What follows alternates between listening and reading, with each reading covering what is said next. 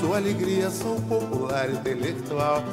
E há 400 anos, no país do futuro, sou a grande paixão. Lola Schneider nasceu em Irati, interior do Paraná, em 23 de abril de 1926. Desde pequena, gostava de atuar em peças escolares e brincar de faz de conta, criando histórias e distribuindo papéis a todos. Porém, sua família não tinha condições de arcar com cursos de dança e teatro para que Lala pudesse seguir na carreira. Além disso, na época não era bem visto para as moças trabalharem à noite na vida boêmia. Já adulta, atuando como trabalhadora do setor administrativo, iniciou sua carreira como atriz no grupo de teatro itinerante do SESI Paraná, onde trabalhava. O projeto experimental tinha como objetivo levar cultura aos trabalhadores dos bairros e periferias, convocando os próprios funcionários para atuar. Assim, Lala entra em cena pela primeira vez com a peça O Poder do Amor, em 1950. Com o sucesso do grupo de teatro amador, Lala e seus colegas desbravaram as periferias de Curitiba durante 13 anos.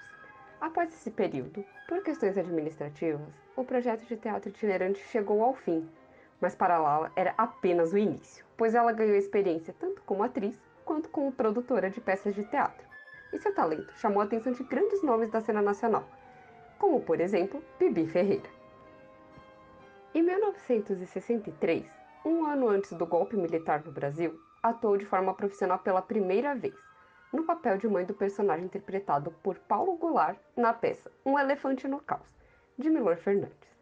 Lala interpretava uma mãe solitária que conversava sozinha com os objetos da casa e da rua, preocupada com o filho e o marido, operários e comunistas, até que um dia a polícia vem atrás de sua família. Já durante a ditadura militar, foi convidada a atuar na peça a Vida Impressa em Dólar, de Clifford Odets, que retratava a relação política tensa entre pai e filho, abordando também o tema do comunismo. A peça foi censurada pelo então governador do Paraná, Ney Braga, e não chegou a entrar em cartaz ao grande público. Posteriormente, em 1984, Lala atuou em Colônia Cecília, peça de teatro sobre uma comuna experimental de mesmo nome, fundada no Paraná em 1890 por imigrantes italianos que chegavam ao Brasil na época, em busca de melhores empregos e condições de vida, mas que aqui encontraram apenas a mesma burguesia exploradora. Então, com base em princípios anarquistas e buscando uma vida mais solidária, onde os próprios trabalhadores tomavam as decisões da comunidade onde viviam, estabeleceram a colônia, que funcionava de forma bem parecida das nossas ocupações do MTST. E a peça rendeu a Lala duas vezes a maior premiação do teatro paranaense, o troféu Gralha Azul de Melhor Atriz.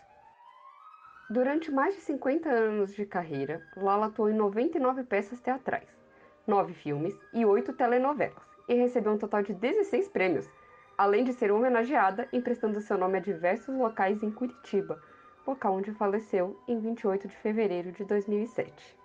Também foi uma defensora incansável do investimento no teatro, na arte e na cultura do Brasil.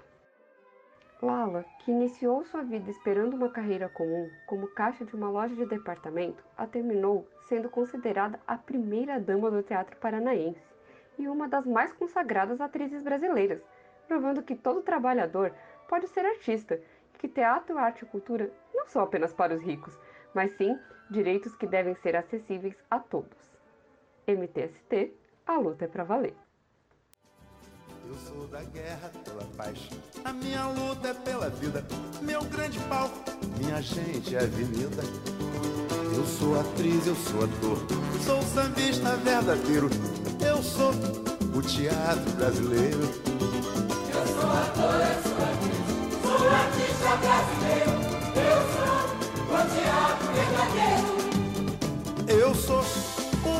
Artista brasileiro.